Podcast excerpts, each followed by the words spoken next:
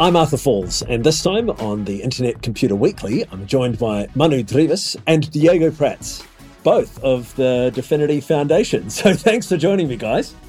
Thanks for having us. Thanks for having us, Arthur.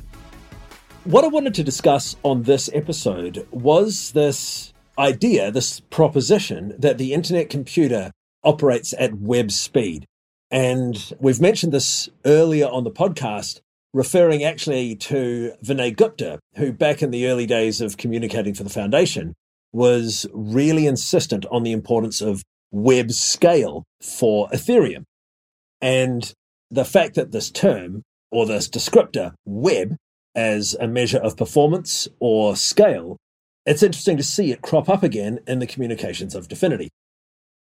At the highest level, what we mean by web speed is that the experience that the consumers of a dApp running on the IC have is no different from what they would expect out of any other application on the web. So they can't even tell that it's running on a blockchain. That's how fast it is.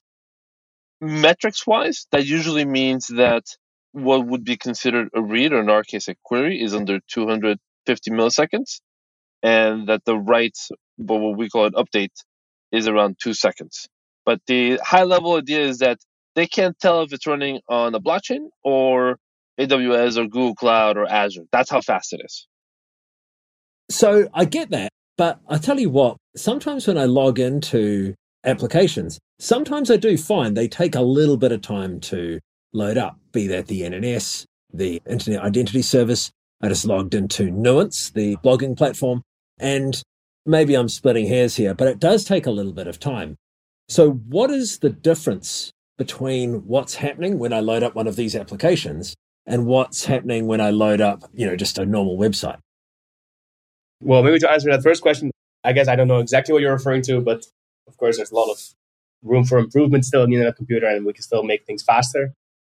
But the big difference, of course, with a standard website is that in the internet computer's case, you're in fact communicating with like 13 or even 30 different nodes across the world. So, of course, that is a bit more challenging to do that fast. But of course, it comes with the security benefits of replication. From the point of view of a consumer, and they're asking themselves, that's great, Diego. You say it's fast, but when I go to nns.ic0.app, it takes like four to five seconds to load up the website. What's up with that? And I can probably point to a few other IC dApp examples there's usually three reasons why it's not as fast as people expect it to be. The first reason is that there are a lot of application layer or website optimizations that honestly have not been done for the NNS dApp and a bunch of other dApps that are exactly what you would find in any other application. So there's a lot of like just general low level application, just performance optimizations that need to be done there. The second reason is that for the particular apps like the NNS dApp, the way it currently works, you have to download a lot of data up front. And then after that, it's like pretty snippy, but you have to download a lot of data up front. That's not necessarily a requirement of an IC dApp. It's just a requirement of that dApp. And third, as Manu was saying, is there are, of course, still optimizations that can be done to make the internet computer faster, also based on location, to where you are around the world. The more nodes there are, the closer a node is to you. So, what's happening behind the scenes that makes this different from a traditional website? In addition to replication, like what does that look like? And I guess also, can we contrast that with something like Ethereum, which is another distributed computing platform slash blockchain? I think one important difference is that on the internet computer, the smart contracts that we have, the canisters, can hold quite some data themselves and can directly serve that to users. So I think what you sometimes see on other platforms is that like the core of a dApp is running on a blockchain, but not like the front end, not the user facing stuff, not the HTML and the JavaScript that then comes from some more centralized hosting platform or so. And in the internet computer, you can host these things directly from the blockchain. That is, I guess, enabled by the fact that we have these queries, as Diego mentioned earlier, that allow you to directly read data and of course, the fact that storing data on the internet computer is cheap compared to other blockchain platforms. Right. And so when we talk about cheap, I mean, this is something that is materially different, right? Like. Yeah, just to put it into context for the listener's mind, let's say it costs around $5 a year around ish, plus or minus, to host a gigabyte of data on the internet computer. So if you include the front end of a website, for example, maybe has a few megabytes to tens of megabytes plus data of the users. But just put that into context. If you were to do it on Ethereum, it would cost you hundreds of millions of dollars to store a gigabyte for a year. yeah. So it's not even a practical possibility. It's one of those examples where it's like theoretically possible, but practically not a solution people would use for. Okay, this is great because we're actually narrowing this down to a kind of a cost envelope, right? Because to store a gigabyte of data on, say, Dropbox, you know, it's a matter of cents per year. So, what is the difference in the nature of storage on the internet computer and the nature of storage on Dropbox, say, that makes it worth so much more? Obviously, it's, you know, Ethereum costs 20 US dollars, you know, to just to update a database, right? Like it's phenomenally expensive to submit data to the Ethereum blockchain. But we're focusing on web speed, web scale, web performance. So, what is the qualitative difference in internet computer storage and Dropbox storage? I think one key advantage is that I mean, we've already seen on Ethereum, for example, how powerful smart contracts can be, right? You can do all sorts of amazingly cool stuff like DeFi already today on Ethereum. But I mean, this cost is like prohibitive for a lot of use cases, right? And if you can use data in the size of gigabytes, then even if it's more expensive than Dropbox, you can now combine that with the power of smart contracts and use that in your dApps. And I think, you know, there we really unlock some of the potential of smart contracts. So essentially, we're looking at something that has comparable to web or close enough to web performance in terms of cost and speed, but at the same time has a lot of the properties of Ethereum, being that it is a blockchain. Exactly. Yeah. So the other thing that makes it essential, right, is the reverse gas model, because this is alien to your blockchain users, but is the expectation of a traditional web user. That's right. That's right. So just to set into context with Ethereum, which is a good lingua franca, a good context, in order to interface or to use a dApp or smart contract, typically the user pays, which means that the user pays to interact with smart contract. Now, what that means, practically speaking, for most of the time in Ethereum, is that the user has a browser plugin like MetaMask, and they pay with ETH to interact with that dApp. That is inhibiting to a lot of dApp usage, to be honest with you. It's not as simple as in the traditional web where I could send you a URL and you can get YouTube. Imagine if the early days of YouTube, how viral would it have been if you had to like go to a URL and then uh, install a browser plugin and then start paying to use YouTube? YouTube probably would not have been as viral. The canister pays model is one where the developers creating the canister, the smart contract, can load up the canister with Cycles and they can pay on behalf of the user or the consumer. So the consumer doesn't have to worry about it, which makes sense for a lot of app developers who just want to get their app some traction. That's their goal. They want to get the apps some traction. They want to remove as much friction. Uh, a lot of things you'll hear today are about unlocking, removing friction. That's kind of the, the running theme in the design of the internet computer. We like smart contracts. We love smart contracts. We see the potential for them. Let's unlock their potential. So now that we've got smart contracts behaving in a similar way to traditional web storage processing and you know say applications, what does this enable? What is qualitatively different about the applications we can build with this kind of system than with the traditional? I think it's hard to predict what kind of cool stuff people can build with this. One example that we see already today is like in the space of NFTs, where you can now see that everything is fully on chain, which is not always the case. So I think that's a nice small step improvement. But yeah, I think it's really hard to predict. I guess DeFi lends itself well to like Ethereum because it's only working with, you know, like small numbers and no large files. I find it hard to predict what the next step would be if you can give smart contracts much more storage and computational power, but I'm sure people are going to come up with exciting use cases. I suppose that is the big difference between the internet computer and Ethereum is that Ethereum is dealing with very large numbers and very small files, and the internet computer is dealing with very large files but much smaller numbers. Right. Well, it's hard to predict the long term. We are seeing some patterns emerge. For example, one pattern is so if you look at DEXs, uh, decentralized exchanges, or any kind of DeFi application, if you are really believer in DeFi and smart contracts, at some point you start to wonder, hmm, 90% of my code is actually living in AWS in a centralized provider. Can't I move that 95% to a decentralized blockchain? It's like, oh, you know what? I already have my smart contract running underneath. Instead of having the website load up from uh, Netlify or Cloudflare or AWS, how about I have it load up from the IC? That's something that's like a pattern that's emerging, right? Because at least you already are believing blockchain, you're believing in security and smart contracts, so might as well move that 95% over as well. I mean, in the way you describe it, this is a evolution in the pre-existing blockchain or smart contract application design pattern. Can we talk a bit about how the internet computer serves the web? And when I say that, I mean like specifically down to URLs, IP addresses, this difficult kind of stuff. Because these are things that I feel like we sort of understand as laymen, but ultimately, you know, I find myself talking about these things when truthfully I don't know what I'm talking about. Uh, I can take a stab at it. so I think the first part is that we have this concept of queries, which is, I think, something that's not commonly used in the blockchain space.